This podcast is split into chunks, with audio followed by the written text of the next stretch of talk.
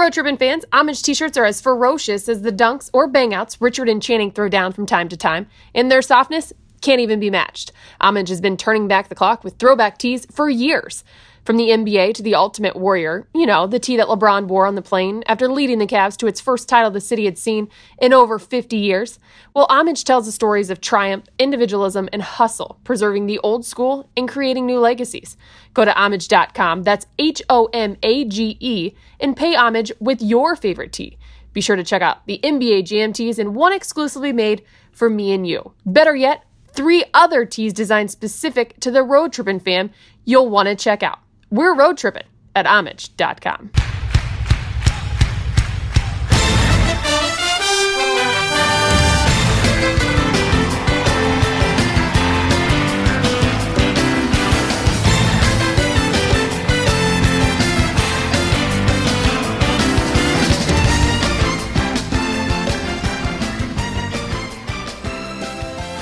Welcome into another edition of Road Trippin' Richard versus Channing. I'm your host, Allie Clifton. In this episode, we like to call a trip down memory lane. For Cavs fans, you will thoroughly enjoy, I'm willing to bet.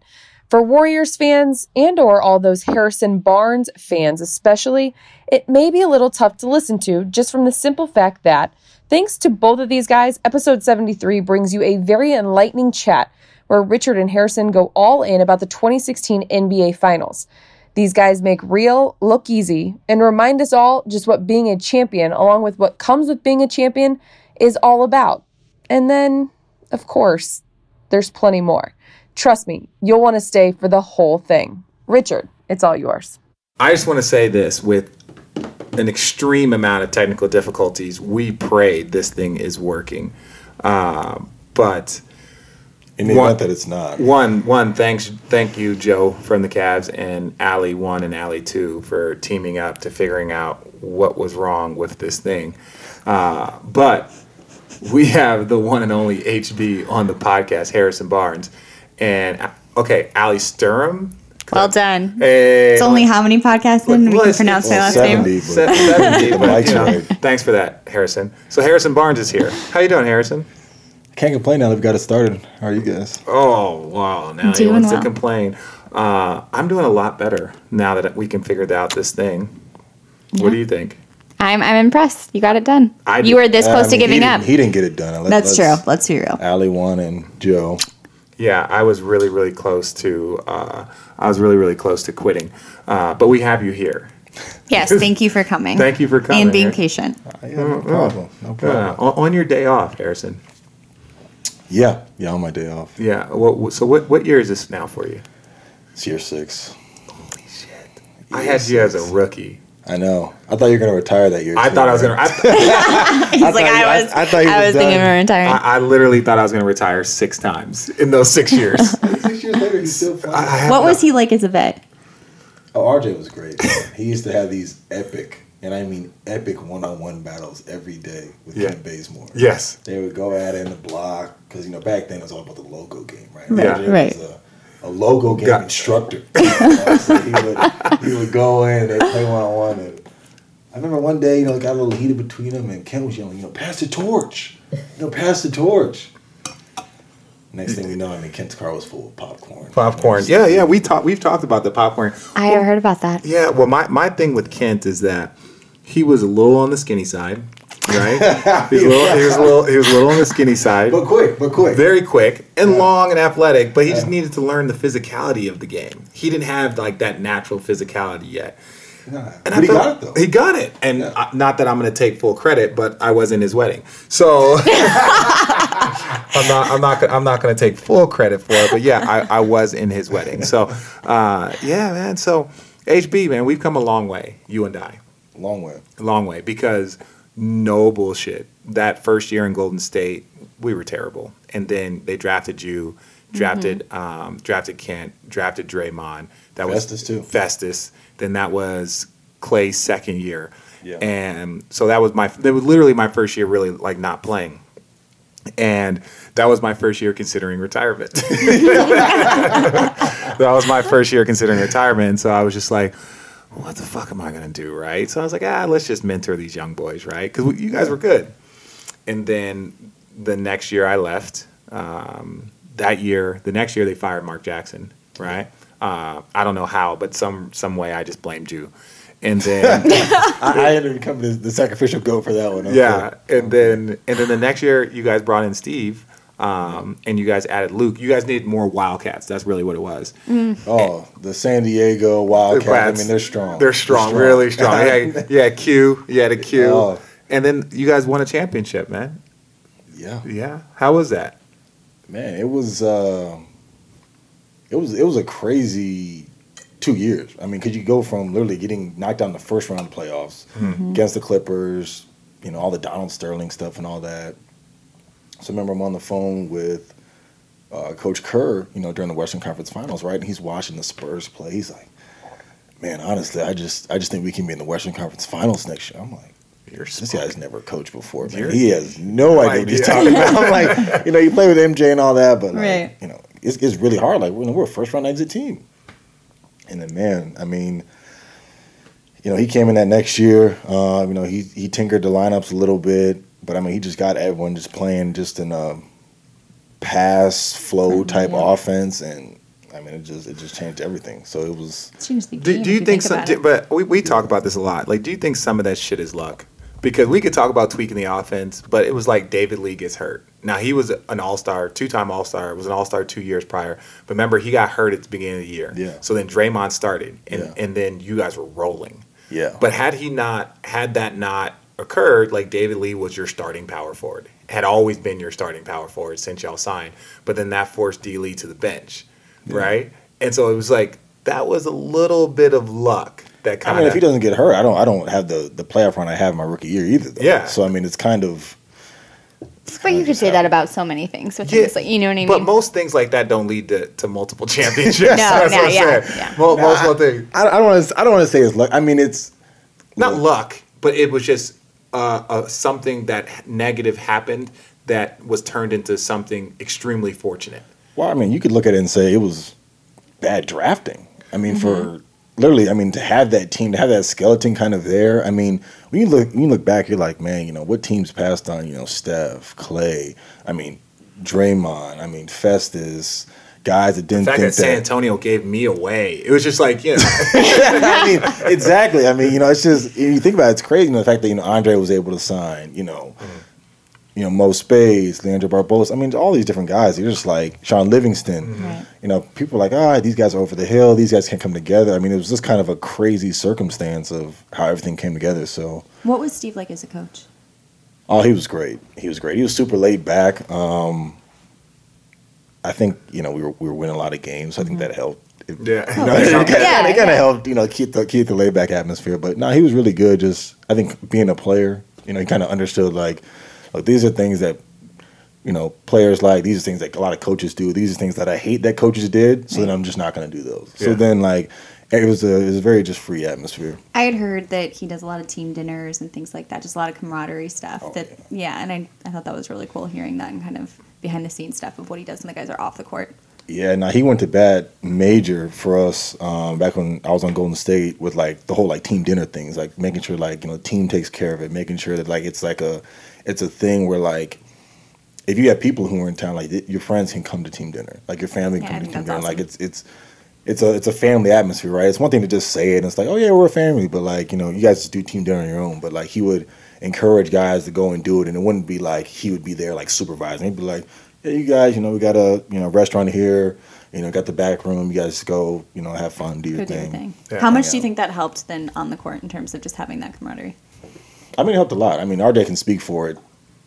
My rookie year, we were a soup. We were just a, a close team. Yeah. Like, we just we did a lot of stuff together. I mean, win or lose, you know what I'm saying? We were just always tight, and I think that really kind of carried on from the years. You Right. know, as things kept going, that we just always like we just enjoyed being around each other. You know, I mean, whether we were a 47 win team or a 50 win team or whatever.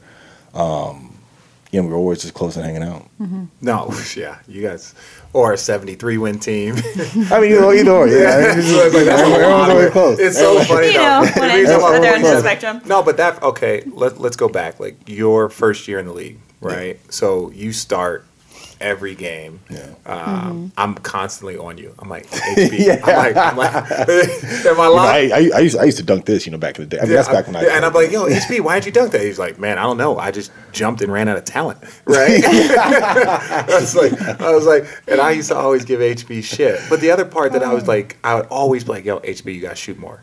More. It's like, well, no, they didn't call a play for me, and I can't go to the offensive glass, and I can't do this, I can't do. That. I'm like, Yeah. all those things, HB, I get that, but they're going to play you 30 plus minutes. Like you have to find ways to just Yeah. be ultra aggressive.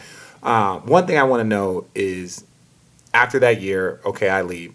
How did you handle? You were all rookie team, top ten draft pick. They make the playoffs for the first first time um, in X amount of years. We actually go to the second round, up two one against San Antonio. Like the dream kind of season that Golden State hadn't envisioned.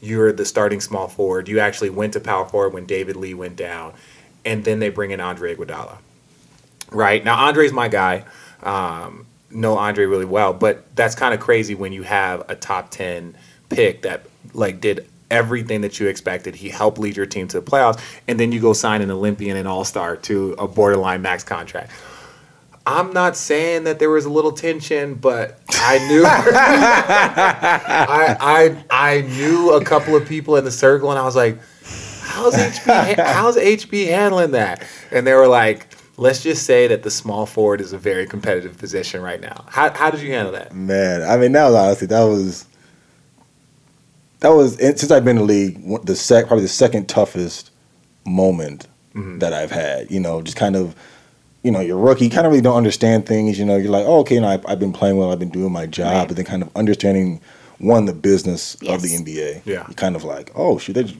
they just signed somebody over me. You know, they just and this guy's projected to start this and the third, but um, two, it allowed me to just kind of also understand what what like winning basketball takes. Mm-hmm. Like A lot of talent. a, a lot of talent. You know, I mean, you you know, everyone's always talking about, oh, you know, I'll, I'll do whatever it takes for the team to win. You know, oh yeah, you know, just you know, I'll give up shots and I'll do that. But It's one thing to say it though, and one thing to do it. you always envision yourself saying that as you're on the floor. So it's like, oh no, no I'll be Right. playing, but like, oh yeah, I'm fine to give a few shots. But then it's like, no, I'm gonna come off the bench. Like, yeah, I've never come off the bench before. Then it's like the ego thing where it's like, you know, you're like your ego's on the ground. You know, it's like, you know, what, what am I doing? You know, you're kind of like sitting up at night, like, do I, should I even be in this league? Like, you know what? you know, Yeah. I just I was Second starting last year. I got my spot taken from me, and then on top of that, I didn't play well. So that was just Oh yeah, you, did not play well. Yeah, You not- what? No. No, I was- I was No, awful. but this is this is was this awful. is this is my guy. So whenever I would see him, I'd be like, "Yo, what what the fuck are you doing, man?" He's like, "Man, well, you got me coming off the bench." I'm like, "That's fine. Basketball's still basketball, HB." Uh, And then on top of it, you guys lose in the first round. So Yeah. like they bring in Andre, um, and they move you to the bench as six man, and then you guys lose in the first round. So like Mm. Yeah. there is, okay, we are all athletes, right? And we're all competitors. I'm not saying that there's like happiness in failure, but there's like, hey guys, we went to the first, we went to the second round when I was starting and I was a rookie. I'm not starting. We lose in the first round. Is anybody noticing anything? Right? Was it? We could we could be out. There, no one's listening. yeah, no- no one's listening except for the people that we uh, give this to. Yeah. Um, no, I mean it was kind of one of those things. Like I remember after Game Seven, it was just kind of like I think I only played like 14 minutes or something. I played awful per usual that season, Yeah, yeah, that's all. and it was just kind of just you're just sitting there like, you know, what am I gonna like?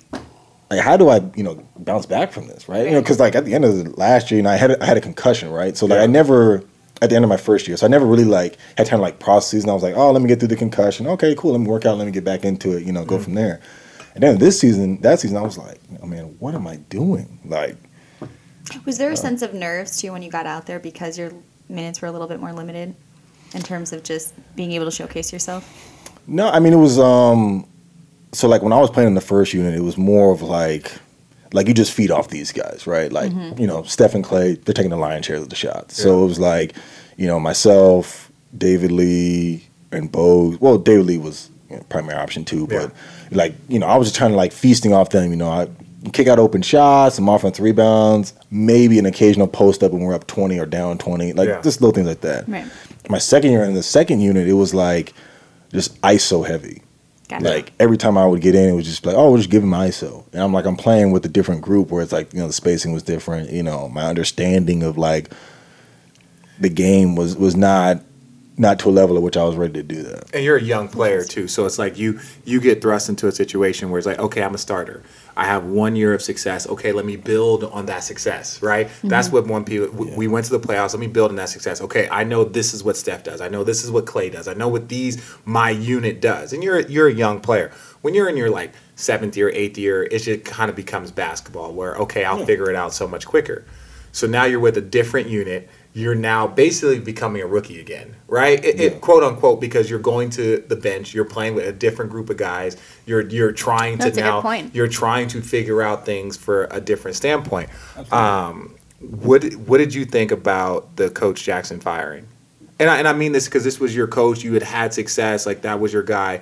The next year they fire Coach Jackson, and I can be really honest. Like so, uh, Steve was texting me, and he was thinking about the Knick job, and or he was thinking about uh, the Golden State job, and I was like, and I had already been gone for a year, and I was Yeah. like, dude, I was like, Steve, I don't know if that's the job you want. I don't know what they're really kind of doing over there. I was like, Mark Jackson had just gone to the playoffs two years in a row, right? They've been successful. You know, they brought in Andre, and it was like again, you know, we can talk about Lacob and and you know how how much he likes to stick out his chest, how smart he was. But Yeah. Lacob, we all I know the truth. You we know about him trying to trade Clay for for Kevin Love, right? And you know they begged him not to do it, and they kept saying like, look, Clay is special, like. Clay and Steph together are special. Absolutely. Like, and they're like, well, you know, the shots, hundred, the the three point shots per hundred possessions is the exact stats, same the as, as as Kevin Love, and, and with the space. Stop it. Listen. And so it was like again, there's some luck that goes into this. Had they 100%. had Steve came in and said like, oh yeah, let, let's get Kevin Love in here, right? then Clay would be in Minnesota. Things might have been different. Things might have been different. Very different. Yeah. And so, um, it, it like when they trade when they you know fired Mark Jackson, who had had who, who was one of the most successful coaches to be fired in in three years, right? Like, Yeah, what were I your mean, thoughts? We, I mean, we'd won. I don't know about the year before I got there, but it was 47 my rookie year and then 51.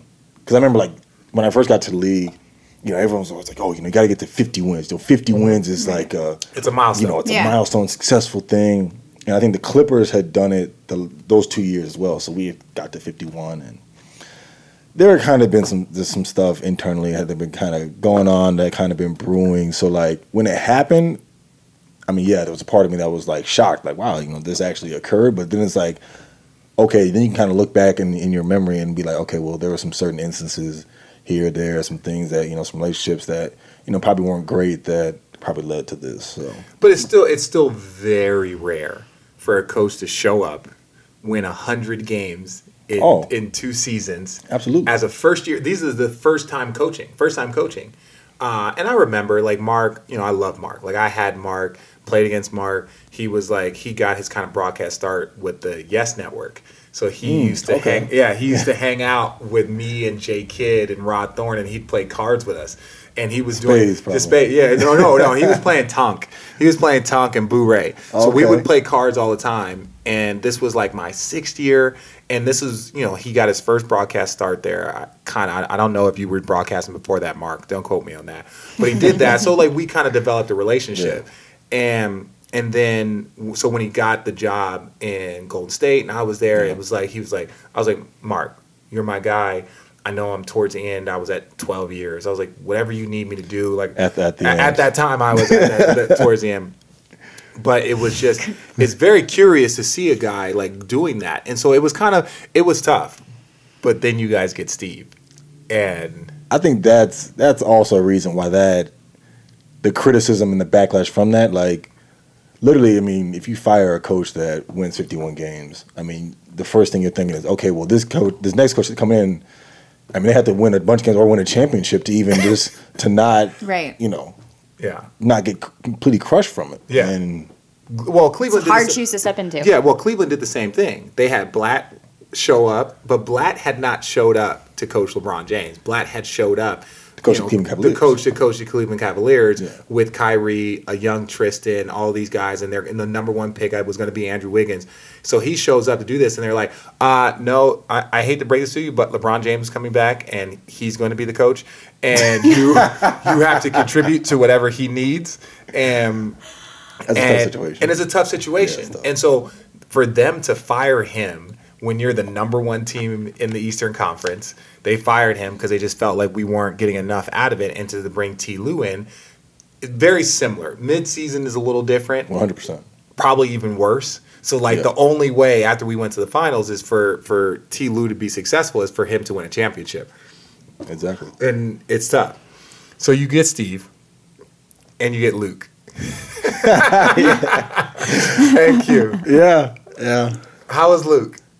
Dude, I mean, I, I, I, I loved Luke on staff, man. I mean, he was great. He he took over the torch of playing one on one in the post. Did he? After he left, Did he? I mean, every day. I mean, he was. The thing about Luke is he just he just sees the game a little differently. He does. You know what I'm saying? Like his ability to pass, his ability to communicate. I think he just has a great feel with guys, and just in terms of like like how to talk to them. Like, I think that's one of Makes him a great coach. Yeah. Yeah. yeah, that's one of Coach Kerr's biggest strengths too. But just you know, Luke. I mean, he's just great, and he's hilarious. So Oh, he's it just it, it was a good fit. Yeah. So the listeners know, like, you know, Luke. Luke was my uh, roommate in college, and we used to have a lot of fun. But it was like, but part, Yeah. but but and you and you, but now, but like to. You have to be around Luke to know Luke, and and it, once you're around him and you know him, you love him, right? Because you're just 100%. one hundred percent. One hundred percent. Yeah, and so it's like so you know when we were when LaVar Ball was doing all that. Oh, you know these guys don't want to play for him. I'm like, then you don't know Luke. No, not at all. No, you don't know Luke because if you know him and he's the most genuine, like he's one of those people that like you know me. I'm such a sarcastic asshole. I hate Facts. him. I hate him because everyone likes him, right? like he's one of those ones that I think he liked me. Our friendship was based on like I was kind of I would say like the smart ass dickheadish things that like he wanted to say but he didn't say because everyone liked him and he liked the fact that everyone liked him. You just took you took so I just, role. I just took that role. I was like, okay, look, everybody will like you, and then I'll be the friend that you have to explain, right? They're like, Exactly. why do you hang out with Richard so much? It's like, I don't know. He's just kind of funny. He just makes me laugh. But It so, sounds just like him. so you know, yeah, that's why I said everyone kind of cracked joke. They're like, Luke was the slowest person in the world. Just like come out to national anthems barely, would work out guys, but not really. Just kind of just in slow mo. Dude, he was- he was great though, and I think that's why it's like, you know, when you hear reports about that, like, oh, you know, I don't like, you know, guys don't like Luke. I'm just like, nah. I mean, there's no way. There's no way. There's no way. There's no way. And, and and it's good because like you know people would hear me say this and think that I'm defending Luke because that's my guy when uh, LaVar Ball would say these things, but you know here we have you, a guy that had him as an assistant coach and stepped in and said just like no no no, anyone that has Luke would play for Luke. Right, because even if he, he- he's very similar to Steve, where it's like even if he's wrong, he's not too stubborn. He's not too much of a dick. Like you'll understand his thought process. He's a very good communicator, Exactly. and, and just overall just a, a, a good dude. And so like those are the type of guys that that you want to play for. So Mark gets fired. You guys win the the Asterix championship, right? Wow. And uh, you know, I know RJ's got a big Cleveland fan base. I knew, I knew, I knew some some Jazz were coming here. Well, they- they're gonna come. They're gonna come. I, I just wanted to ease into this. So you have Kevin Love goes out, but that, I don't count Kevin Love going out because you know that happened early. So whatever team you show up in the finals with is the team you show up in the finals with. Yeah. And then Kyrie goes off, has a good, I think, first game. Then he gets hurt in the second game. Yeah, he got hurt in the first game. He got hurt in the first game, right? I mean, you you were there. no, I wasn't. I wasn't on that team. Think about it. I didn't. I was. Yeah, I'm one and one versus you versus Golden State, as you are one and one versus Cleveland. I, See, I feel like you were there the first. No, I was, I was still in Dallas. I was still in Oh, Dallas, so I wasn't yeah, there that yeah, first yeah. year. So, you guys go, um, and Cleveland's up two one, and I'll never forget this. So I text Luke, right? And Luke, and I, I have no affiliation whatsoever to Cleveland, right? I just want I just want to preface this statement. I have no affiliation, right? Yeah. But I'm watching this because again, it's like Luke is my guy, but I'm like, this motherfucker's got two championships. He's about to win a fucking another one. I can't stand this guy, right? Right? I, can't, I, can't, I can't stand this dude, right? This guy's gonna have three championships. I'm gonna have zero. So what do you text him? So no, so he's texting me, and they go down two one. Right, Delly has that amazing, amazing game. Oh. Right, right. yeah. He has an amazing game, and I texted Luke. I'm like, Luke, don't like, don't stress. Steph is built for this. Steph does this every day, every game. Delly, love Delly to death. That's my brother. I was like, Delly's not built for this, right? And I say it from the standpoint of like, look, he had one good game, had two good games. Yeah, it's going to be tough. That's the thing about the playoffs in the NBA. It's tough to do this over seven games. To maintain, yeah. To maintain this over seven games. And I was like, dude, you show up with a smile, a lipper, and you just say, hey, look, we're going to be just fine, right? You're just going to, we're going to be just fine. Right? Yeah. And so like I'm sitting here rooting for Golden State, like because Yeah. you guys are my guys. Luke is Luke and Steve are on the staff. Uh, I might What about Q? What? And Q, Q? I, I, obviously Q, Q's my guy. You know, I love Q. And so I'm thinking to myself, like, I'm sitting here rooting for you guys, wanting you guys to win. And I'm just kind of like instilling confidence in Luke, like, dude, like, you guys are fine. You guys are going to get this done. Like, don't worry, blah, blah, blah. You need to go to Cleveland. You need to do this, blah, blah, blah. And I'm watching every game dissecting him. And so you guys, you know, you guys go on to win that series, you know, obviously with an asterisk because of Kyrie. You I know, wouldn't say obviously with an asterisk. What do you mean? I mean, is your is your championship an asterisk because Draymond didn't play Game Five? No, but people like to 'Cause bring people that, were but- complaining in the but po- in the post-game but- press but- conference But about people, but people like to bring that up. We're gonna get to that next year. Don't worry. We're, Oh, okay. we're still No, on this all right. year. I'm just, so I'm just, why it got to be an so- asterisk? no, I don't. I don't hear. I don't hear the, the peanut gallery over here agreeing that it's, it's an asterisk. She's from Cleveland, so be careful when you start talking about the peanut gallery. Iris, we, we got you. We got you. We got you. We'll talk later. We'll talk later. So Cut the mics. It's Yeah. done. yeah, he is. He is. He is. yeah, he is. so Keeping so, him employed on we're- this we're- no, we're gonna keep going. We're gonna keep Go going. ahead. Go ahead. So, Kyrie goes out. Do you guys think it's in the bag? No, Okay. I mean LeBron had maybe the one of the greatest finals performances. I mean, Yeah. Yeah. ever. He's a bad boy. He's a bad boy. Andre goes and wins the MVP. Yep. You know, Ballin'. they balling. That small ball, the, the def lineup. That def- and so one of the things that I try to tell people, because I was here in Dallas when you guys Yeah. did that small ball lineup, and you guys were doing it like at different times in the mm-hmm. game, and you would switch everything and keep everybody in front, Draymond, whatever. And you guys call it the def lineup, which which it was def lineup. It was a def lineup. But one of the things that teams struggle with is like you don't understand, and this is why I have so much respect for Steve, so much respect, because it's frustrating when you're around. Not frustrating, but I've been on so many different teams, and you see it's like, yo, you're gonna try and play small today against Golden State, but they practice it every day, mm-hmm. right? Like that's not their normal lineup, but they put this def lineup in, and if you're you haven't practiced it, you haven't played against it, you're not ready for it. And so it was like you guys. I remember we were playing here in Dallas. I don't know who was out, but I got to start, so I was guarding you, right? How was And- that? Oh, it was great. you Just like old times. Just all the time. Because I, don't- I like I'm not I'm out on the court in a very competitive way, but it's more of like cracking jokes, right? Right. Yeah, he cracks a lot of jokes. it cracks a lot of jokes. But it was like I remember like you guys were up twenty. You guys were up twenty in the fourth, and then you guys went to the, the so-called def lineup. Mm-hmm. And the reason why you guys went to the def lineup was like, okay, we have a cushion. Let's work on this. Let's work on this. Let's get film on this. Let's make sure that all of these guys get practice, so that when we need it in an extreme situation, we're not putting guys into a situation that they're not ready for. They've been practicing this on and off during the year. So, you know, that was one of the things that, like, when you guys went to that lineup against, you know, Cleveland and, you know, you guys won that championship. But I digress. You guys win that championship year. Kyrie's out, Kevin's out. You know, they're two of their top players. That would be basically be like you guys winning the championship without Clay and let, let's say without you, right? Like, if you guys showed up in the finals and Clay's out, you're out, that's it's going to be a very, very tough win. It'd be tough. So the next year, I did you guys have a bit of your chip on your shoulder when you guys had that 73 win season? Like, oh, people are kind of talking a little shit, saying like we had a, a lot of help to win this championship. What- And we're going to prove him they wrong. were not not prove them wrong, but more just like, oh, okay, we're still only average age of 24. Nah, it, so it was crazy. So we, you know, it had been all this attention this whole year about 73, 73. Are you guys going for it? Are you not going for it? Mm-hmm. Luke was coaching the first 20. What did you guys start out? 25 and oh? 0? 20, 26 and 0.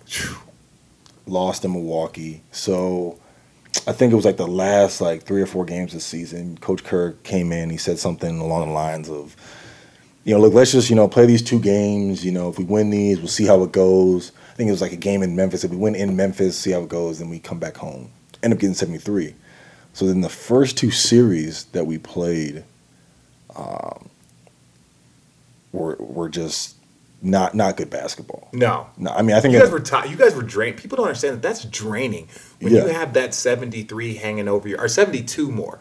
You guys ha- it was in your reach. And one thing that I remember Luke we were talking during that season and he was that San Antonio won 67 or 68 Oh, you didn't games hear about year. it. No, you didn't hear about it cuz you guys were eclipsing, but it was like, dude, we had we had we have 69 wins and we only have a game and a half lead. Right? Yeah, like that was the thing. So a lot They were of that, you know, so a lot of you guys continuing to win and play your guys is like, yo, you guys want home court over San Antonio. But people don't know that. San Antonio broke their record for best season ever for them, which is a big statement in San Antonio. You guys won 73, I think they won 68. So you guys weren't playing all the way for no reason. Like you guys had a reason to con- continue to fight because if you wanted home court, you needed to keep winning games. Absolutely. You know, so Right. it, it was when you guys got to the playoffs, like you said. I'm sorry, continue. Yeah, so I mean, I think the first the first two series, you know, we just we were not playing well. I think there was some stat in the Portland series. It was like we'd only led by like for like eight minutes the entire series. I mean, they they had been up in each and every game, and we battled back, battled back. Um, you know, and Steph was um, Steph was battling injuries, so uh, you know things didn't really come together until. Uh, No, I'm trying to get her to open the bottle of wine. I'm sorry. Yeah, yeah, God. And the opener's right here. I'm sorry. Doing my duty. Yeah, Geez, she's these, these, like- these Cleveland people can't stay off the wine. I know. That's what I'm saying. It's the alcohol. Anyway, Continue. No, yeah, Under get go. Cleveland podcast. Under my name. Yeah. So then you know the first two series don't go well, and then we run up against OKC, and that's when that's when things got Got dicey. thick. Yeah. Yeah. So you guys, you guys go down three one, right? Yeah. I know that's not the best like number, but you guys go down three one, and what's going on? What's going through you guys' head? You guys are the defending champions. You're down three one. Yeah, and even just leading up to that point, after you've had the season you've had to start all of a sudden playing these series and not be playing, to your point, good basketball. Like, what mentally is going through your head through all this? I mean, mentally, you're just trying to. I mean, not. I mean, it's not stay sharp, but you're trying to you're trying to maintain that that same edge, that same like zeroed in focus that you had the year before, right? Because the year before, it's like everything's new, everything you know. First time going to the second round, first time going to the Western Conference Finals, first time going to the finals. Like everything's a brand new experience. This year, kind of like, you know, ah, you know, we kind of you know won the first two series. Ah, maybe this team will lay down. Maybe we can get past them, and then all of a sudden you're in a situation where, I, I don't mean this in any type of No, you can please be you know disrespectful. offense, you know, RJ or anything like that, but you know, my opinion is that OKC was probably the best team in the playoffs that year. I mean, they were rolling, and I mean, we just, you know, we didn't have an answer for him. I mean, if Clay doesn't have that 40, what do you have? crazy in game six, right? game six, I mean, if he doesn't have that just crazy game, I mean, you know, they're they're going to the finals. Mm-hmm. Yeah. And I mean, that team, I mean, the way they were built, I mean, they were on rebounding, scoring. I mean, they were doing it They all. did it all, yeah. No, that was it. Okay. So you guys win that series, right? You win that series. You guys come back. And I'm going to be really honest. We wanted OKC, right? We, no, but, but this is why. This is why. And I'm going to tell you, your death lineup, is, you know, that was a special lineup. It was one of the special lineups in the history of the game of basketball. Like, Yeah. it, it was. Elite shooters, you know, switching everything defense, great size. You guys did a good job of hiding Steph, like when you would switch onto a big and then you would switch out so he could get back onto a small, right? Like that's that. I'm not saying anything when I say hide Steph, so anybody that wants to screen it, but that was part of it.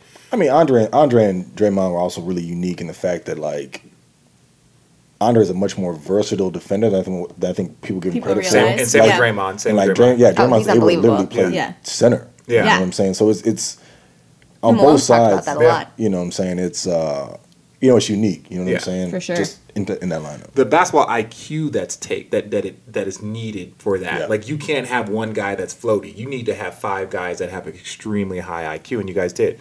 So, but part of the reason this is the reason why we wanted OKC, and it has and one your death lineup was special, but the reason why we wanted OKC is because we had shooting bigs.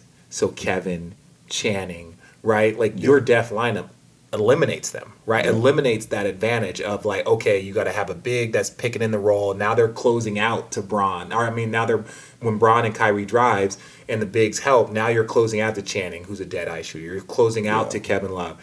Those are the advantages that are completely taken away, completely taken away when you have a when you have five guys that are switching small, so there is no advantage given. Like a pick and roll, now you guys just switch it and then you just adjust behind the behind the ball. Exactly. So that that's why we wanted OKC. Mm-hmm. We would have blasted OKC, right? we, because you guys didn't have bigs that could shoot that way, Yeah. right? Like that's not what your advantage was. Our advantage was like we were shot the ball, and anybody that wants to talk shit, go look at the Atlanta series, right? When we broke the NBA record for like three pointers made in a game, three pointers made in a half, three pointers made in a series, Well, and we even uh, Toronto, Toronto in series. Toronto series, right? Like we were because our versatility. Like if you guys want to go small, you could go with me, Delly, um, Bron, Kyrie, Jr. Like we had a ton, Shump. we had a lot of small. Yeah. But if you wanted to go big, we had two of the best shooting bigs in the league. Channing is probably the best shooting five. If you don't want to say like Dirk, right? Probably Dirk and him. Yeah. And then Kevin is one of the best shooting fours in the game. So it was like Yeah. our advantage and versatility was one of the things that helped us.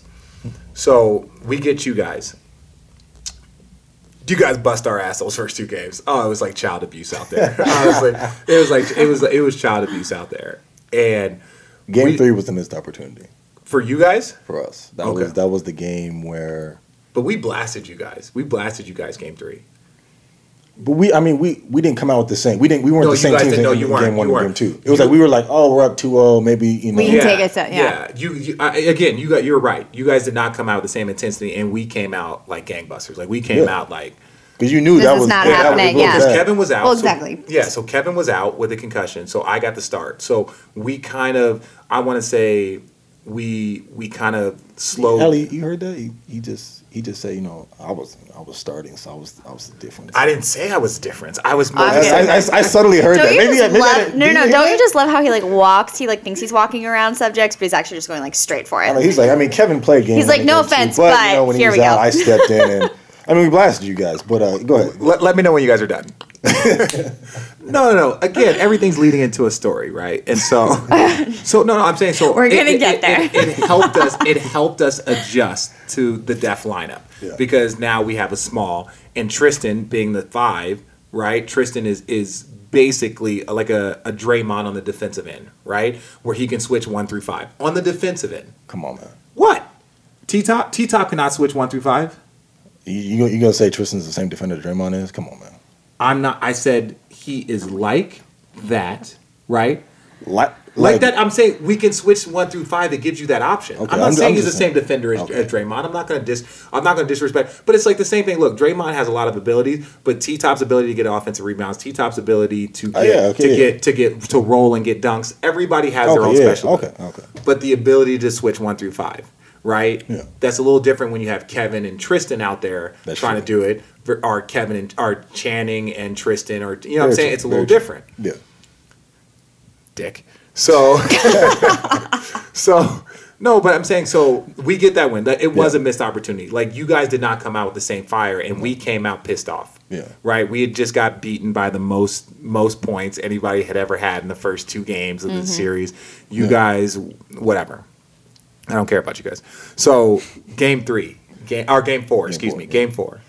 We're up eight in the in the third quarter, and you guys battle back. You guys battle back. You guys kind of started to get your your fire back. Yeah. You guys fought back, and that for us was the missed opportunity. Like for us, we looked at that as a missed opportunity. Like Yeah. we were we were. I was furious. Like I remember sitting in the room, and uh, Griff was in there, our GM, and Cobra, who's our equipment manager. I'm sitting in there, and he was just like, "How the fuck did we give that away?" I was like, "Dude, we made some mistakes, and you guys were special because." even if you do it right, you can still score because like you guys have so many just Yeah. elite players, and it's like even if you do it right, like you're one of the few teams, and we made mistakes, which which killed us. So you know, there was that little tussle at the end of the game, and I didn't think anything because Draymond had already been kicking people in the nuts and shit like that. He'd already been doing that. So Come on, man. what?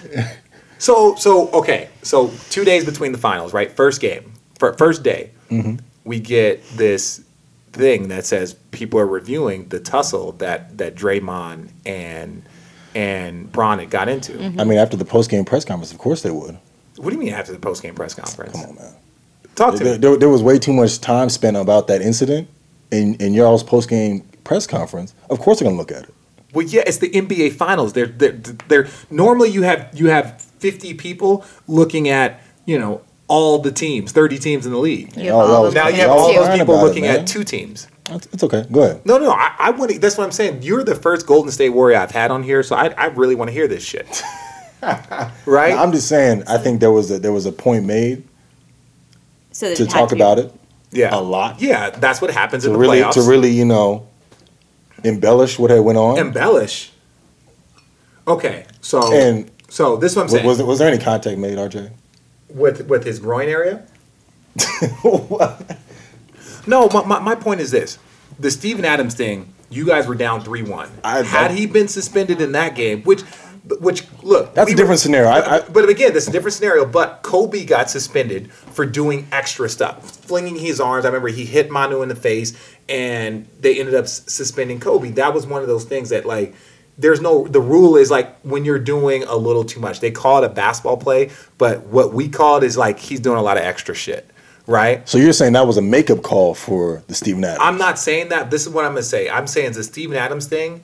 They basically were like, Draymond, no more of this shit, right? No more. Because if Steven Adams like were to miss a game or something like that because like he like someone swipes down the ball and Draymond wants to fling his arm and kick and swing his legs, like that's that's extra, right? That's the extra shit. Hmm. No different than what Zaza Pachulia does. A little extra shit, right? Very extra. Right? Very extra, right? And so they probably gave him a warning. It was like, dude, you got one more technical and you're going to be suspended or one more flagrant or whatever. So just Draymond, eliminate the extra shit. That that's I'm guessing. I don't know, but that's probably what was had. So when then that happened again and they see a little swing and a little like, hey, what the fuck? They probably view it as extra shit. Fair? Uh, might be fair. Might be fair. To me, I, to me, if you don't suspend him for that, you can't suspend him for, for what happened in the finals. But there's an accumulation of things though. Like if you give a guy a warning and then he does it again the very next series, there's something similar where it's just too much. I mean, the, to me, it, it was definitive. I mean, the contact made on the first on the Steven Adams play Yeah. that was definitive, right? Very definitive. So if you say, okay, you can't you can't get that a warning. It's either okay, we're not calling it, or you calling it. Yeah. So No, if they I- say, I agree, yeah. so they're like, okay, we're not spending. you. Then you can't come back because of who it was, which is why I said It's called a pattern of behavior. if that wasn't LeBron, is he suspended? And I want you, I want you to answer that honestly. If that's, let's say that's Channing. Let's say Draymond and Channing get into it. Is, is, is Draymond suspended because what he did to Channing? Okay, if that was you and Channing, was there even a conversation? The same, the same play? Same exact same play. No, but but I'm talking about with Draymond and with Channing. But- but are, we, now- are they but- even discussing it? No, no. I, again, I, I agree. I agree with that. Right, hundred percent agree. Right, and so I, I I agree with that. But there's also a pattern of behavior when you put yourself in this position in a consistent. You put yourself at the mercy of people like the league and uh, was it David Stern or Adam Silver? David Stern. Silver. Silver. Was it Silver. Silver at the time? So, Yeah. yeah.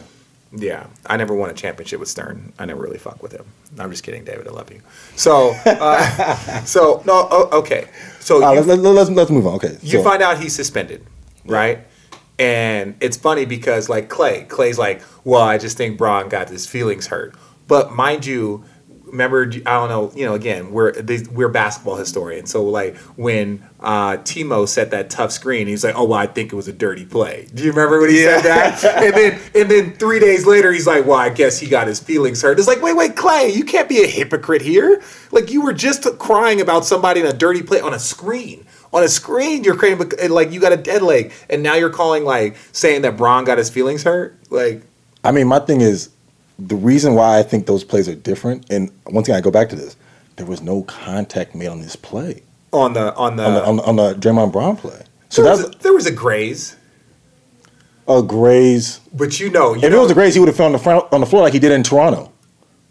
in Toronto. I don't really remember. The Oh, you don't, you don't, you don't remember, that. You don't remember that when Tristan bumped into him, he did.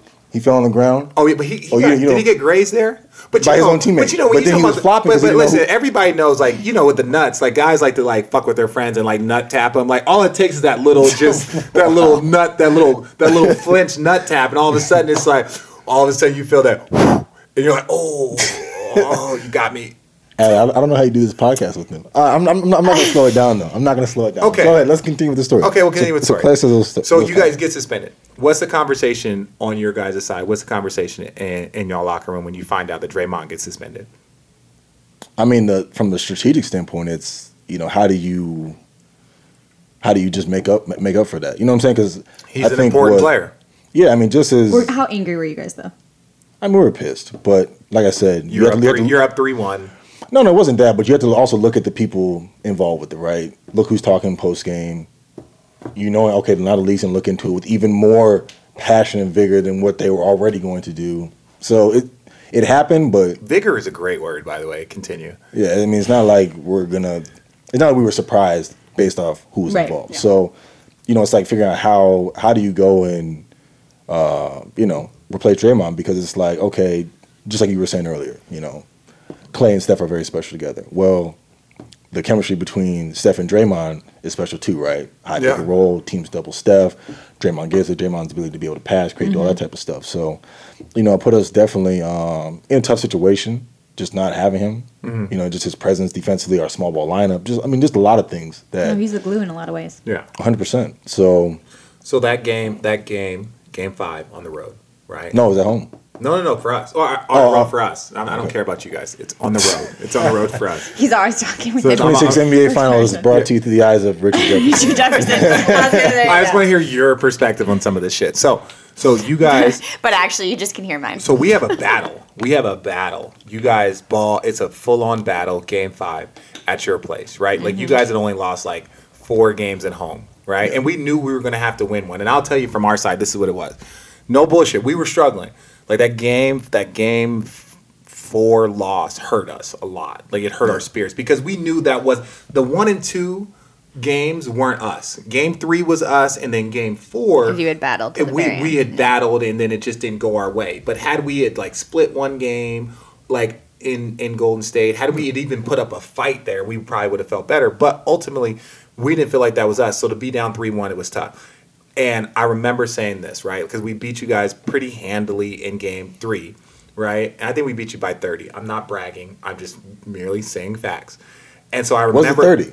What? Said, It was was like it 30? 26. It was bad. Like it was the biggest. You like, said 30 facts. yeah, yeah, it was you know biggest turnaround in NBA history from like one loss to one win, and so my whole thing was, and I I just got on the plane. I was like, yo, we needed a break, and we got a break.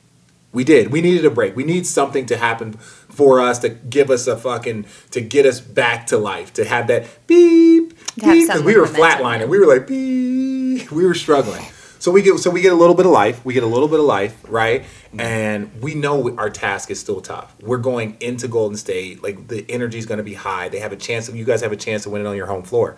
So, um, uh, Bron and Kyrie just put on something special. Like 82 points between the two of them, right? Those guys are are special. Kyrie, my guy, like a 40 point performance. First two teammates to go for 40 in a game. But that's what it took. Think about it. It took I mean, this this is a, I'm I'm having a conversation with Elias over here. Well, I- this, is, this is just No, it was. It's the happiest moment of my life. Like I, I, I, I remember details. Okay, so, uh, so we win that game, and then Draymond's back game six, right?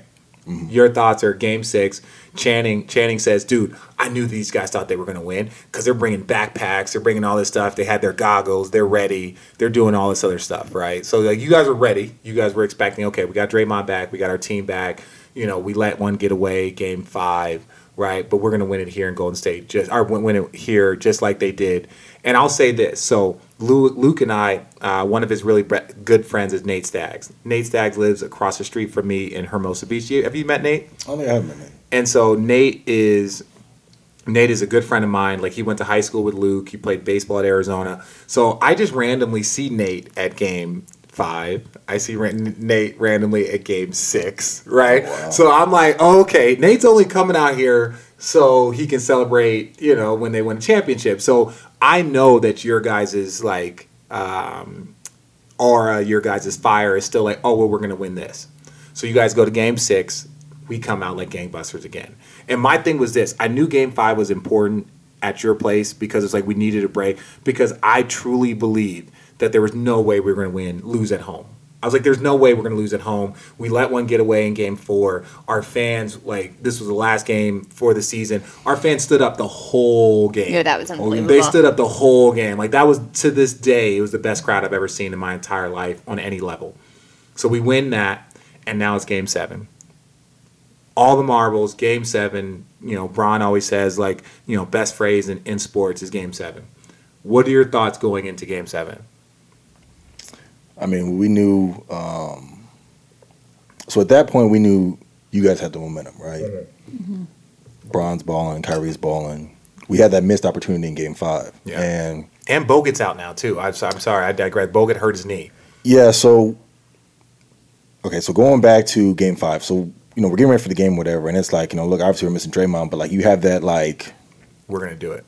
Yeah, you have that we're gonna do it mentality. You know, just like you know, they're bringing the champagne, they have everything set up. You know, kind of like you're trying to stay he's into next door at the A's Yeah. game, waiting to come over to party. Yeah, so you're trying to like stay in the moment, or whatever, and like you know, obviously we, we that was a missed opportunity, right?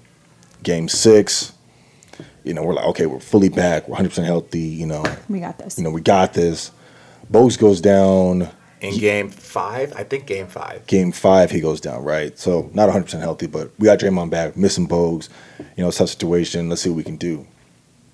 So we lose that game as well. So we're coming back for game seven, and it's like, like this is our last shot, right? You know, kind of the the you know message before game five. You know, you know this is a great opportunity for us, to, you know, win, close it out. Game six, okay, we blew an opportunity. Okay, let's do this this time. Now game seven, it's like, you know, this is what it is. You know, it's like you know, let's put you know the the past you know two games behind us, and I was in an awful. Awful shooting slump at this time, right? Like just I didn't want to bring that up. Just- I was we were just talking basketball. But keep going. yeah, nah. I mean, it's uh, You're my guy. I'm not. I'm not here to crush you. I just No, want to no, tell. no, we want to tell no stories. Question, no question. Um, so like you know when coaches like you know oh just you know put the past behind you, it's just like you know like this is kind of like what it is, right? Because like everyone like you know people are defined in the finals and people are defined at you know these highest Right. moments, right? And it's just like like you're just like fail, like live. This is a live like you're just missing missing the mark. You know shots you make can't make them. You know you're spending just hours in the gym. You know you're watching tape, doing all this stuff. Well, and You're you've just- talked about this too, just how exhausting.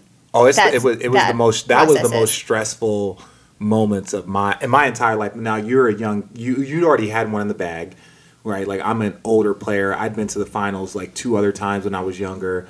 Like been to you know great had great series. Did, lost to Detroit when they won it. Lost to Miami when they won it. Like I had some really good teams, and so it was like for me like I'm like you're like 15 and I'm like dude like I might not ever get another shot. So to be the, and I lost in the national championship game too. So I was sitting Yeah. here like motherfucker like I, I don't know if I can Yeah. do this shit again. But you know you guys get back to game seven and so we get to game seven. So it's like you know it's it's This it's it. it's now or never right? And i think it was it was either like a two point game either like the two minute mark or three minute mark. Uh uh, in the first half? No no it's, it's oh i, I okay. Let- let- i'll let- let, richard do the narration Yeah. of, of game okay seven. okay like, so oh, let, 226. let, let's let's go back. It's going back and forth right? It's going back and forth and um you know everybody's kind of feeling it out. Everyone's super locked in. This was the best game of this entire series because almost every game was a blowout. One and two was a blowout. Game three was a blowout. Game four you guys won. Like you guys were up 10 in the fourth so we couldn't overcame that game five we were kind of up like eight or nine so that was then game six was a blowout. Game seven is the best game of the series by far. So it's back and forth back and forth. I remember right before it was like a two point game and then right before halftime you guys made a little bit of distance. You guys go in up eight up eight um, going into halftime so i'm sitting here like stressed out of my fucking brain right i'm sitting here head down like what the fuck i don't i can't go out there and like i've seen san antonio celebrate i watched Shaq and kobe celebrate on my home floor like i'm just like fuck i can't even i lost it how about this you'll like this I lost to Steve in this last game ever. right? So he was on the San Antonio team that I lost to my second year in the league. Oh, wow. Right? Yeah, and he played great in the game six because he hit a couple of threes, and so we couldn't double team. Uh, we couldn't double team Tim anymore, and Yeah. then Tim started murdering us. But Steve's just standing in the corner because you cannot leave the greatest three point shooter at the time in NBA history. Yeah. And so that's what it was. So we go in game six, right? Or game seven. We're up, we're down six. We come out, JR catches fire, right? He mm-hmm. really would have been up and down, hadn't done too much, but he catches fire in in the second half. The next thing you know, you're up by The eight. night. We're up by eight. So like the emotional roller coaster was like down by six, I'm ready to cry. Up by eight, I'm like, oh my god, we actually have a chance. And then the fourth quarter happens, and like you said, it kind of starts to even out and it's tied. Yeah, it was evened out. It was probably, I think it was like four something. Four like maybe like 350 or whatever on the clock. It might have, was like a two point game maybe. And I mean, there there's some, know, there's some, there's some tough plays in there and some, you know, obviously I'm not going to rehash those, but I, I, yeah, I don't, rem- I don't, I don't remember the details of it. I just remember the ba- the Oh. back and forth and blah blah blah. yeah, I, remember, I mean, I, yeah, I You remember it. Yeah, I remember it. Uh, Tell us about it. nah, no, we're not going. I just remember we had, um, I think it was like the last play that kind of that kind of sealed the game. It was a defensive play. You guys had defensive play. The Like, block? No, No, no, it wasn't Steph, that. Steph was Steph was dribbling up top, and we're trying we're trying Oh, to he tries run- to go around the back. we're trying to do something, and He throws the around the back pass. no, I think like he passed it to Draymond in the corner. Draymond passed it back. He was trying to do something. Either we got to, switched on to him. huh? No, no, no. This was before that. Those were the last two plays. She was at game seven. It's okay. It's Yeah, no, it was just. I mean, it was a play. We had a chance to get a shot, and we couldn't get it. And then at that point, the game the game was over. no, no, no. Look, You're not getting off off that easy, right? So, no, no. I'm saying so. He had that around the back pass to Clay out of bounds, right? That kind of was like, uh, okay, back and forth. No one scoring, right? Yeah. No one scoring, and you guys get that steal. Bron gets that block, right? The infamous block, and then Kyrie. ISO, blah blah. Like I'm on the court at this time. I have no idea. Like I'm in like I'm like full on like blacked out mode. Like I'm on the court. Kyrie hits the shot, and then we, like you said, a couple of stops. Kev has an amazing, you know, defensive, you know, moment against against Steph, and we we win the championship. Now, no team had ever come back from three one. We don't need to relive that shit. But I just want to know, like, no, no, I, I'm, I'm I'm being serious. I like, what was it walking back to that locker room? What was it? Because and I, I, I'm not. This is not. This is this is purely for the fans. Like, I've lo- I've been in that locker room. See, yeah. Yeah, I've been in that locker room. I've lost twice in the finals, the national champ. I've been in that locker room, but what was it going back? Like you guys had had and still had had one of the greatest season in the history of sports, not just basketball. You guys cracked what was thought to be an unbreakable record. And you're getting to game seven. And yeah, so like Yeah, I mean, honestly, that's. I mean, that's that's the toughest moment of my basketball career at any stage or level, probably ever will be. Um, just because, I mean, there's only there's only been so many teams that have won won back to back championships. yeah, to to lose on your home floor um, was tough. I mean, people talk about three one. How was that? I mean, yeah, that, that that's one thing. But I mean, just to lose a game seven on your home floor, that's another thing. Three, to have such a big role in that. You know what I'm saying? Like a lot of times, like people play, they, um, you know, you win a game, you lose a game, but like not many people can say, man, I, I really could have had an imprint or I had an imprint Yeah. on that game. You know, it's Yeah. kind of just you know you went with the flow. It's like, no, I had like I had opportunities where you know I really could have impacted and you know I didn't. Yeah. And then uh, the fourth was, um, and this was probably the the part that I cried the most about was the fact that that team would never be together again yeah, because it's always one thing where even after every season, right?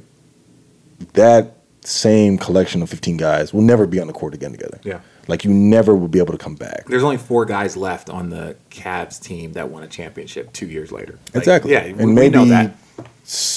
Four, six, six probably on the on the Warriors right Yeah. now from 15 teams. So knowing that that group of guys would never be together again, Mm-hmm. I think that's on top of everything else, was one of the most difficult things to kind of just reckon with. Of like, you know, we got to this point. We literally got to the last game possible of any NBA season, Game Seven of the Finals, and just to come up short, I think that was that was for sure the toughest. Yeah.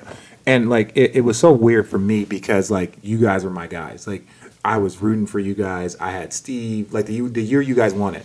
I had Steve over there, I had Q over there, I had Luke. I knew all of you guys. Like I'm rooting for you guys, right? And so then to go on the other side and be in Cleveland and be like finding ways to be like, I fucking hate these guys. I hate these guys because these guys are stopping me from getting. And like even it was just even funny. Like even you know uh, Jaron Collins, right? Like I Yeah. played with Jason. Like I played with Jason for so many years. I knew Jaron's wife Elsa because she was going to Columbia Yeah. um, law school when uh, me and uh, Jason were in New York. So she used to hang out with us all the time. Yeah. So there were so many people on that staff and like on that team that I connected with, Mm-hmm. and then all of a sudden here I am like fighting for my my my professional sports life. Yeah, drink, have take a drink, and so. It was, it was, it, it was. I want there. It, bittersweet is not the right word. It's more of like that was. I I would have much preferred beating a team I fucking hated. Right? It would. It was really really hard. Like Luke. Like I remember Luke after we lost to you guys. Um, the first two games, he comes to Cleveland, and so Luke is texting Channing and I. Like Luke played with both me and Channing, and so he sent us a text, sent us a text, and then you know again in Luke's voice, he's like, "What are we just not going to hang out the whole time I'm I'm in Cleveland?" It's like, motherfucker, you're up 2-0. Wow. right? You're up Yeah. 2-0. Like you won two champion, three championships. Is it three? Three. Yeah, he's yeah, because he won. And it was just like, dude, like, no, I'm not talking to you. Like, I can't, I can't have any friend there. I can't have anything that can lower my level of engagement even a little bit. Absolutely. And so, you know, that part was special. And, and even somebody was like, uh, like Luke, did you did you go say what's up to Richard? He's like, well, at first I wasn't, but then I saw him crying, and it was just like he had to. And I remember the first time I saw Luke because we live, you know, a mile from each other. He lives in Hermosa Beach, as you know. And first thing I said to him is like, as as a brother, I'm like, he, I'm like, what's going on, champ? And he was like, what's going on, champ? And like just that joy, like he knew as a player what it meant to Yeah. me, right? that, And like yeah. how big it was for me because he knew like as a basketball player, and you're very similar guys, like you'll do whatever it takes, right? Like you're a mm-hmm. team yeah. guy, like. All stars, this that's special, but to win a championship, it puts you in an exclusive club and it puts you in an exclusive place that that's all you want. Like I'm taking Yeah. less money Well, and I'm your point, bouncing you around. say you're defined by it. You You know what. I mean? The- yeah, by I mean, because yeah, like I said, I mean, the year before it gives you perspective, right? You like you just see like what it's like to like get there, right? So if you had never like, it's tough to lose the finals, but once you've won it and you know what that experience is like, It's like a- oh, it I, I got close, but I never got different there. It's yeah. an addiction. But once you get there, and then like you lost again, it's like like everything that you could have wanted from a basketball perspective was right there. Yeah. and so Yeah. you just like There, there- there's an, Yeah. there's an addiction to it. Like, and once you experience, like, I'm the last team standing, blah blah blah, and that had been my goal for so many years. Is that okay? That summer, you're a free agent, right? You had just won 73 games, NBA record. You're how old? um 24. 24. Just turned 24. in You guys had been to the playoffs three straight years, gotten better every single year. You got a brand new coach. You won a championship. You're this, and then the Kevin Durant talk, right? So, how did what where? Okay, now and and what most people don't understand is you had already been through it with Andre. You and again, it's not leaving the team, but it's like no, like we're gonna bring in Andre here, and then Harrison might have to move to the bench. So it's like now all of a sudden the Kevin Durant talk. Like, had you heard that conversation all yeah, year? when did you hear that? Yeah, so um yeah, I mean, I'd, I'd heard that talk. I mean, that had been happening for Months. oh yeah, months, Yeah. months, months leading up, months leading up, and even even even to the point where it was like after we beat them, it was like it was still it was like almost like intensified. Like, yo, he might really might leave OKC now. So Did, but I'm saying, was it something that you registered, or was it when you became a free agent? You were like, no, they're really going to go after Kevin Durant, and you knew that that would mean the end for you. oh, for sure. Well, I mean, obviously, a couple of guys knew that because of the salaries Yeah. and stuff like that. But it was Yeah. like, was there any like, yo, look at what we just did? Like, I mean, Bob had, and like I said, I mean, there was, I mean, there's two different, there's two different dynamics going here, right? Like, one is the fact that, like I said, the way I played in the finals, Yeah. right? So then, mm-hmm. like people, you you've seen what it's like if you play well in the, in the finals. I mean, in You're the playoffs, Yeah, even yeah, in the playoffs, playoffs, yeah. people just they just run with it, right? You they can just double they your just, salary. They, You they just assume that like you are just you know three times better than what you are. Yeah. But if you play poorly, it's, It's like like this is exact who what he's really made of, Yeah. right? So when I went into my exit meeting, and you know I you know I have a lot of respect and admiration for Bob. Yeah. One for what he does, what he's built with the Warriors, but two, just I mean he's direct. I mean he's straightforward. So I mean he pretty much told me like. Like we're going after, we're going after him. and that, we're and that's- confident we're going to sign him, and, that's, kind so- of what it is. And that's so much respect, right? Because as a player, you want to know, like, don't have me get, you know, the rug, you know, taken out Yeah. my legs. Like, just let me know. Yeah, communicate. And Yeah. but but truth be told, had Kevin Durant said no, I they would, would've been you right would they would have brought you back, right? And it wasn't. I, I I know this from from a Kevin standpoint, and I don't know him personally, but I know it wasn't an easy decision, right? It wasn't an easy sure not. decision because he knew the flack he was going to take. He knew all the bullshit that was going to come with it. But what were your thought process? Did you have like a defensive moment where you're like, "Yo, we just won 73 games. We just won a championship before. I'm 24 years old." We can do this for the next like five years and be the most dominant team, and we can win another two or three championships. Yeah, I mean that's you know, I mean that's what I was thinking. I mean in my head, I was like, look, you know, if we if we bring everyone back, if we do it, because I mean it it would kind of Yeah. been you know rumored like, look, if we if we go back to back, Joe's gonna bring the whole team back for a three peat. Yeah, Just uh, as he should. So when we lost, you knew they were going to shake things up. But you know, I had the meeting with Bob. You know, I called Coach Kerr. And he's, you know, he, he just was straight with me. He was like, "Look, you know, when the, when a player of this caliber Comes up. comes up, he's interested. We think we can get him. You know, they're gonna put all the all the energy, all the effort, bring out all the all the stuff to sign him. So once again, you know, what I'm saying a lot of a lot of respect for Coach Kerr. You know, to be once again to be honest, to be upfront about that. So I mean, I, I knew I understood what they were doing, and being a restricted free agent is a little different because it's kind of one of those things where it's like. Okay, if we sign him, then you're free. If we don't, we're gonna sign you back Yeah. if we don't get him, but we, we wanted you though. You know, it's Yeah, like, it's like well, that- no, it's like look, it's like I, as a player, you can understand, right? Yeah. Like as a player, you can understand. You're like, look, I'm Harrison Barnes. I'm this. I'm good. I'm a very good Yeah. player. I've actually probably conceded some of the opportunities that I could have to go to another level. Yeah. Um, but if you can bring in Kevin Durant, who is you know, top five player in the league, all that yeah, type of one of the best I mean, players yeah. of all time. Like, yeah, then I, I get it. It doesn't make it any easier, you know, and especially when your teammates are signing signing up for it too. When That- like that was tough. That Yeah. that okay, that's the part that Was I that want the to talk hardest about. part? Like, That was that was that was tough. So we, uh so I mean, I mean, these guys. I mean, they're your brothers. I a, get a it. majority of the guys, I'm still I'm still close to. I still keep up with, talk to, and all that type of stuff. Right. So that summer, um, Pete Myers had a wedding. Okay. So we all go to that wedding. Yeah. Right before that wedding was when they all went to the Hamptons to recruit. Right. Yeah. So we're all at the wedding, right? And I'm I'm, I'm a free agent this time, right? Yeah.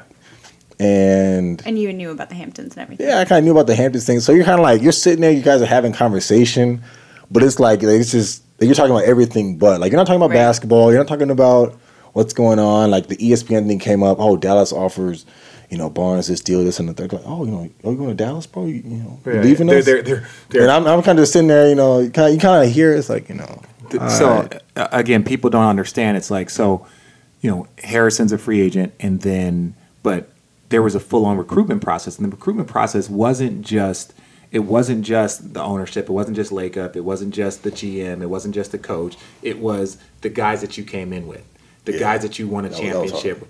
that that the guys that you had bonded with over the years that you guys broke a record. And you know look you didn't play great but you were also an individual that wasn't a focal point.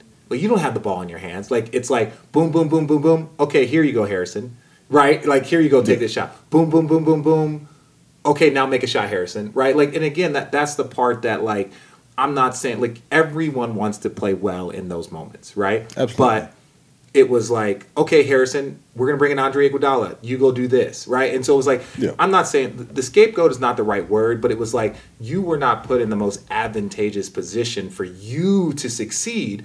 But you being a professional, being a talented individual, you still found success in that. Like, uh, this is what you guys need me to do. I'll do it, and I'll do it well, right? And so in the finals, when you don't play as well as you would like, it wasn't all you. Draymond got suspended. All these things, diff- all these different things happened, but you are now looking at your brothers, like guys that you had gone to battle with, guys like like Steph and all these people that you had either conceded to or put in a position to help succeed, and now they're trying to go and recruit somebody to get you out. Did you pull any of them aside and just have an honest conversation about it? Because I know you it- didn't want to leave. Everyone knows you didn't want to leave. No, I mean it was it wasn't a situation where like I'm gonna go over and pull them like, yo, what are you doing? Well, and it's not in your control in a sense either. Yeah, you know, like I, I, I get it. You know what I'm saying? If you're if you're in a position where like your job is secure, you know what I'm saying, you're on a good team, ownership's like, hey, you know, we're trying to do this in the third, you know, you don't want to if let's say they don't sign him, right? You don't want to be the guy who's like, oh, I didn't get on the plane, and that's why he didn't sign, and people are mad at you, you know, because Yeah. I, I And to it, your right? point, it's understandable what they were doing, and he's You- one of the best to ever Yeah. play. But yeah, but it's still it's like you have your brother, right? Yeah, Like I, so I it was from that perspective. It was it was it was a little like gut wrenching because it was Yeah. like like you know I, I had played four years with you know majority of those guys. You know what I'm saying? Like I knew Andre even before even before things got competitive at Golden State. I knew Andre when I was in high school. You know what I'm saying? So it was like like dang, you know, you kind of feel like you know your family's kind of just like you know walked out walked out of the house. You know what I'm saying? Was like no, we need we need somebody. we new. need somebody else, and you're Yeah, like, well, was- what the? I you know what I'm like, saying? dang, Like, but you know, it's a business, and you know, from that perspective, you know, it's, it's no hard feelings. Yeah. for No, and, and and that's the thing. It, it is a business, and I think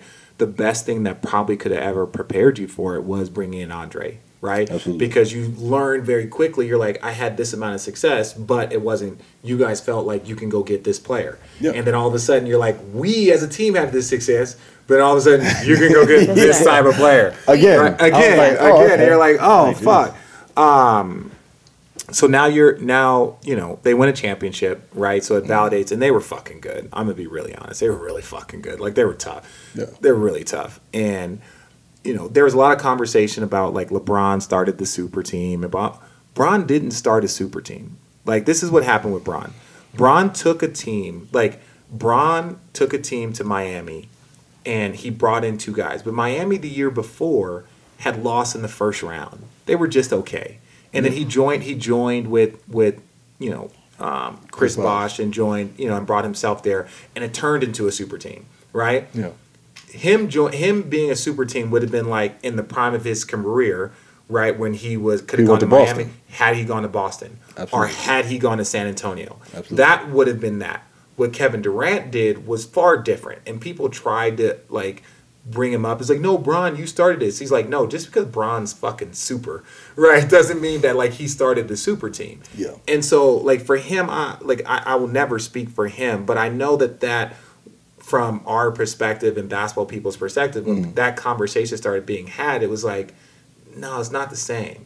Like, It is is different. I mean, like look, when Bron came to Cleveland, I mean, there was there Cleveland was, had the number one pick. yeah, You know what I'm saying? And he Right. elevated them to a uh, finals, you know, record. I mean, to say that, I, I think you know, Coach Kerr said it in his in his comments too. It wasn't like, you know, from what I had heard about the pitch, it wasn't like, okay, Kevin, we need you to elevate this franchise to a championship level. It's like we're here. we need you to solidify, you know, What we have. Yeah. we need you to solidify that we can be a dynasty. Yeah. And you know, from that perspective, I mean, you just, you know, it is what it is. So so the the blessing in disguise, right, is now you get a chance to go be you, right? You get to join another franchise. You know, they're in a little bit of a flux right now. Like you win a championship, you go to the finals, you win 50 games, you did all these things, and now you come to Dallas who is in a transitional phase. You know, Dirk who is one of my favorite funniest teammates of all time, right? Nice, Dirk, nice. man, I'm just trying to get you on the pod. Hey, people, hit at Swish 41 had a and tell him to come and tonight. tell him to come on the pod. Yeah. But no, no, no, no. And he's he's you can understand when you see him and you've been around him why. And again, I know he's damn near forty or he's forty. Yeah. Why he's been the focal point of the franchise for so long. He's got such a great personality, such a good teammate, so much of this, that, and, and the other. But you're in a transitional phase, so now you come here. and now they're like, we're going to give you the ball 25 times a game. And how old were you at this point then too? So I was 24 when I Yeah. first got to Dallas. That is a lot to deal with by 24. If you think about it, all those transitions. Yeah, I mean it was it was tough because I was and I mean I mean Richard knows this better than I mean just as well as I do. Like when you carry a chip on your shoulder, but the the environment's different, right? So like Yeah. it's like I'm it's not like you're chasing the demons of 2016, but like like last year for example, it's like you still have that chip on your shoulder and even I mean still today of like you know being in the finals, and what that experience was like, Right, you know, the, had the emotions, all that type of stuff. But then your situation is like, yo, we are getting, you know, crushed every night. And you'd never, you know what I'm saying? And, it was, you, you, you would like, because I know you're in North Carolina, which you, how many state championships did you win in Iowa? two. You won two state championships in Iowa. You go and have a, a great career. Um, you know, you even stayed an extra year. Everyone thought you were leaving. You stayed an extra year in North Carolina. Hmm. Uh, I can't imagine how much they paid you to do that. And then, and then you go to Golden State, and it's immediate success. Immediate success. Win a championship, and you're winning it for a franchise that hadn't seen this type of success. So to come to Dallas, which is a, again a very good franchise, known for a great franchise, mm. to come here in a transitional phase where they're like, hey, Harrison, we're probably going to lose a lot of games, right? You know, and you know, again, part of it was the Wesley Matthews, you know, injury, the Achilles, not getting DeAndre Jordan, like you know, it, it's just been kind of like a little bit of a circus and counting. You know, when when uh, when you showed up here, like how has that been? I, and, and I say this in a very respectful way. yeah. How has it been losing? I mean, it, it's been, I mean, it's been extremely difficult. Because, I mean, it was no like, it was nothing gradual about the process, right? Like when you when you when you when you're winning a lot of games, and you just things are just done a certain way, and then then it's like you know we weren't like that season. My last year, first year in Dallas when I came here, we were not projected to be like. Good. I mean, not awful. Not We're awful. Not, projected to be as bad awful. as you were. Exactly. You know what I'm saying? Like we had we had D Will. They just uh, they were in the eighth spot of the playoffs. You know, so Yeah. you know, uh, you know Parsons was hurt. You know, in that time they made a run. So I'm like, oh, okay, you know, We'll be okay. an adjustment we'll be okay. period, but we'll not be okay. terrible. We're gonna make be the playoffs. Yeah, We're we're gonna, gonna Right. make the playoffs. Like, we're gonna make the playoffs. It's just a matter of you know what seed we get, and then to just, I mean, to be completely, you know, at that time I was like, man, 33 wins. I mean, almost 50 losses. Yeah. I mean, it was just, it was gut wrenching. and the year before, you won 173. Yeah. and it was like that's what I'm saying. So it's like you're like you're like you're chasing the demon of like like that cannot be my last finals experience. I'm not saying like in terms of like what my position is on the team No. when I'm there, but just like being there and then it's like we're, we're in the draft lottery. Like Yeah. And, and this is all quick. in a couple years too. I think No, that's this isn't a something. couple this of is months. this is this well, is a eight couple months months, but I'm Yeah. saying like in terms of your. Yeah. yeah. no, but in terms of just what you've been through in those years too, in of the ups and downs. Yeah. That's unbelievable. Well, and, and, and to A- HB, like, that's part of this league. Like, very few guys have, like, an extreme amount of stability. Like, I played against you in the NBA Finals, right? Won a championship. Next year, I go to the NBA Finals. They bring in D Wade, they bring in Derrick Rose, they bring in all these guys, and it's like, Richard, you got to go. We can't afford you in the cap. So now all of a sudden, here I'm in, in Denver, and I'm not playing, right? Like, it, it's the same type of adjust, and we're like, you know, we're in the playoffs, but we're struggling. But part Yeah. of being a professional athlete is the ability to adjust and mm-hmm. adapt and to be like, okay, this is my situation. I got to make the best of it, right? Very few people have that that like upward linear you know motion consistently and then they kind of like no it's like it's like this Where you're, where you're Tim Duncan just yeah, win. you're Just- Tim Duncan. "Oh, I I just won five win- championships Yeah, every other year. Just you know, it a, mixed in. a, a, a down year. Yeah, and so you know it, it's tough. until you know to your, and, you know, I'm glad you came on because you know I've been trying to get Andre. I want to get. I've been trying to get Draymond. Not not that hard, but I just think like yo. The story that we had and everything that that's Mm-hmm. gone on the last few years has been great. You know, including you know Steph being disrespectful to LeBron at your wedding. You know what I'm saying? It was cool. it was cool. It was really really cool that Which you like didn't come to, but it's all good. no, no, but but you got me. You gave me that uninvite. You know what I'm saying? Like, Wait, so, I want to hear about No, this. I, wanna I gave you the invite. I want to hear about this. So we're at Kent Bazemore's wedding, right? and so I'm cracking jokes with Steph. I'm cracking jokes with HB, and that's again, it just lets you guys know how much of a fraternity this is. Like, like We had- we had a lot of fun. We had a lot of fun, lot of right? Like your wife, my wife. Well, we're all having so much fun. We're all cracking jokes. Like it's a beautiful wedding in North Carolina. Yeah. And it, and it just lets people know, like people like, because you know I have fans on Snapchat that follow me, and they're like, "What the fuck are you doing hanging out with Steph?" And it's like, ah, he's a really good guy, right? It's like it's like, but we can laugh and joke about this stuff. Like when we're in a competitive situation, you would never know. But so I'm like giving HB shit. I'm like, really, HB? Like, thanks for the invite to your wedding, man. It's really cool, man. I appreciate that. He's like, dude, no, no, no, seriously, you can come. This is it. Come here, blah blah. And I Do don't. you, do you think he came? No. No, chance. no. Well, it was last minute, and you know I got two kids and shit. You know that's to be the excuse I always use. And so, the excuse he used, yeah. and so then all of a sudden, all of a sudden, I get on, like I see it, and all of a sudden it's you. No, no, not at your wedding, but it's Kyrie and Steph. You know, kind of doing the little LeBron dance, and you know what I'm saying, and all that shit, and it turned into something extra. You know, which which it, but it was your fault because it was your nuptials that brought that, that brought Kyrie. like. Kyrie, It's all on Kyrie- no, because Kyrie had gone like Kyrie had gone dark, right? Like no one since this trade, blah blah. blah. And the first like real like social media random thing they see of Kyrie is him dancing with Steph, and people are like, "What the fuck?" It was crazy. So the whole weekend, not one video had got out. Right, everyone. It was kind of like still. I was like, er, "Yo, this was a great time. Like Yeah. you know, normally got. And then one, One person video, and that's the one. put on Instagram. I mean, he he probably had a hundred. Let's say not even a hundred followers. Right.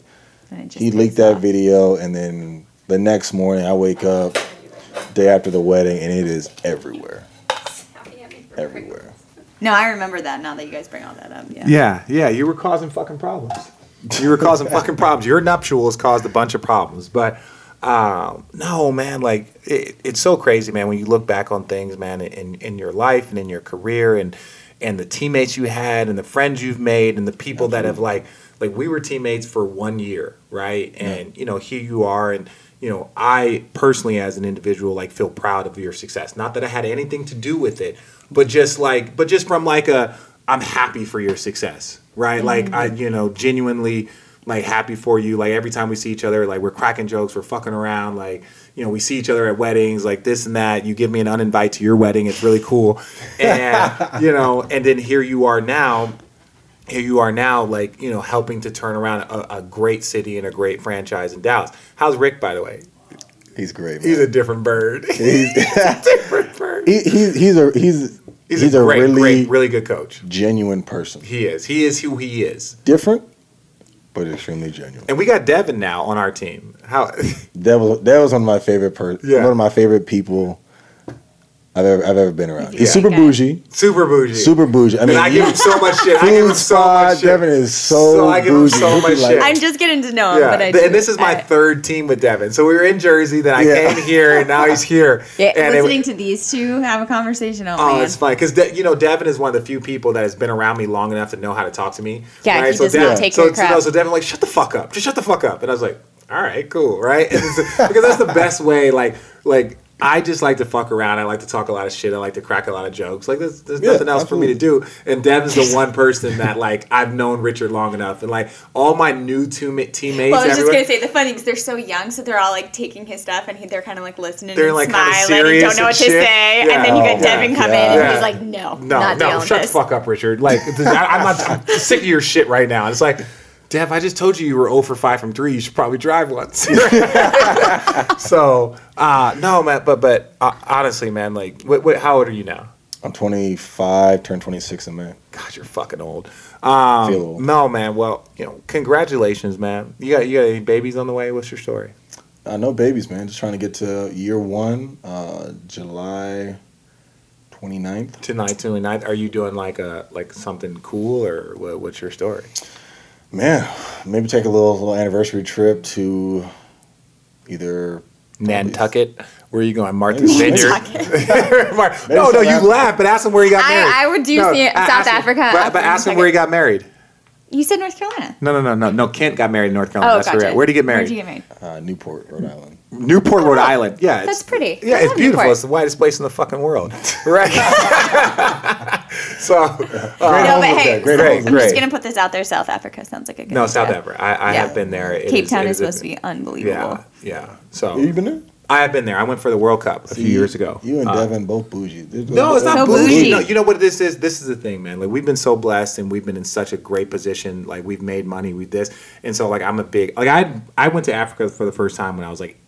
10 years old, with my parents on a missionary trip, but it wasn't it wasn't bougie. There's nothing bougie about that trip. That- But I'm just that was saying- a humble- humble no, that was a very humble trip. But I'm just saying though, like if you get an opportunity to experience things like Yeah. go to the World Cup, go to you know go Well, to Wimbledon, go travel, general, go do yeah. all go do all of that stuff. And so like for you and your wife to go to South Africa, it's good. Now Kent and his wife to go to South Africa because he married a beautiful Caucasian woman.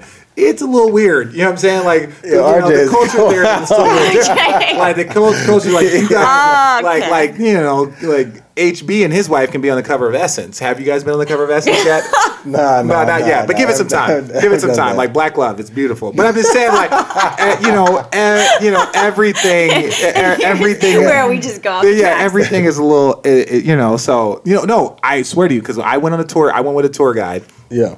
And one of the things before we went to No, like, one- actually, I was in Venezuela, and my my my family adopted a bunch of kids when we were growing up. Um, which is a random statement that she just wants to bring up at the end of the podcast. but continue. but we, my host brother, uh, we, and then when I say adopted, it wasn't that they lived with us, but we helped pay for Yeah, yeah, yeah. their lifestyle. But so my host brother in Venezuela, I traveled with him when I was 13 back to Venezuela. Yeah. And it was the same thing. We got stopped at every free yeah and it's no one of the things was like hey we can like so we went to watch we watched two games in the world cup um, and then they were like well we can go like when they were scheduling we can go to one other place but it's you know south africa still has some like cultural things that are still standing that are very and they were like so who are you traveling with? And there's like you know is there any african americans blah blah. Blah it's like yeah we have one and kareem rush was one of the guys and they were, and they were like and he's a fairly dark individual including yourself like like yourself. And so they were like well yeah let's avoid this city right? Because we were going to restaurants we were going to dinners and like you know we don't care. We're just out talking to everybody. So they were like let's just avoid this city. Let's avoid let, let's get to like more of a liberal part uh, of south apartheid, africa. yeah, so mm-hmm. like you know so let, let, let's do that. So that's what i'm saying. It's like you know you can go to some places like you know that are great and then some places are you know a little different So you're going to World Cup this year in Russia? i will not be going to russia no. But where is the next world cup? Is it qatar? Is it qatar? Yeah, they're building one in Qatar, but is that the next one? is that the Well, there's one this summer in Russia. went, so I don't know. I don't know where. The Yeah, I went to the Women's World Cup in Germany, and then I went to um, I watched the the women's final. I'm a big soccer fan, like especially the the women's team. Uh, uh, the men's team, they are, you know, I love them. I love soccer, so you know, it's just tough for me when they fail to make the World Cup. Like that was just a failure. But anyways, yeah. I just want to thank you for coming on. We this is one of our longest podcasts, but I think given you know I mean, the see, you, content. you had you had the wine. You, You had I, wine I figured it was. from- No, I it figured was- this was a long. I figured this was gonna be one of the I shortest. no, no, this is no, this is one of the This was one of the longer ones. This is ones, one of the but- longer ones, but the conversation was awesome. No, man. it was, and it was really fun listening to you guys kind of rehash everything and Yeah. say your s- well his side of the story. My, my thing is, yeah, I mean, this was definitely uh, 2016. He wanted, Hey, he wanted to get to the hey, 2016 eh. finals through the eyes of Richard I know Jefferson. he's That's all he never. really wanted Okay, I to just have do. to say we've done this much. He's never done a timeline thing, and he's like, all right, first year, second year, third year. Oh, no, because this is gonna make. I did not want to come on now. No, fuck Andre. what up, Andre? Uh, no, but the, the, my thing is, it's like this: like, like history is told by the winners, right? Like, at the end of the day, if you win a war, you get to tell the history, right? Like, that's just that. well, that and you two are both on both sides of it, which is really interesting. To well, through that yeah. I don't. I'm gonna be honest. He's such a gracious friend because if I was on the other side of it, I don't know if I would sit down and tell the story. And my story would be a Did lot different. Did he know different. what was coming though? No, he. But this is my guy. Like, but I wanted to hear He's everything. I wanted to hear everything. Here's how I look at it, right?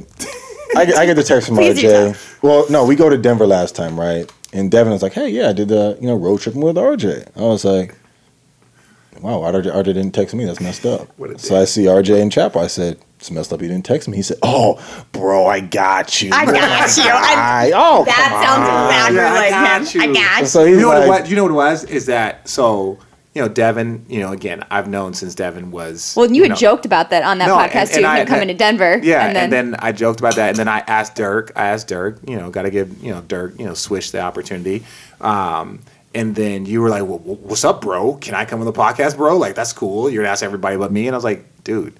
I got you right. You luckily, luckily, uh, Allie and Joe came up with how to fix uh, Yes. the audio because we were struggling. We were struggling for a good ten minutes before this got on. But again, thanks to Joe. another episode of Road Trippin'. Love you guys. Uh, talk to you later.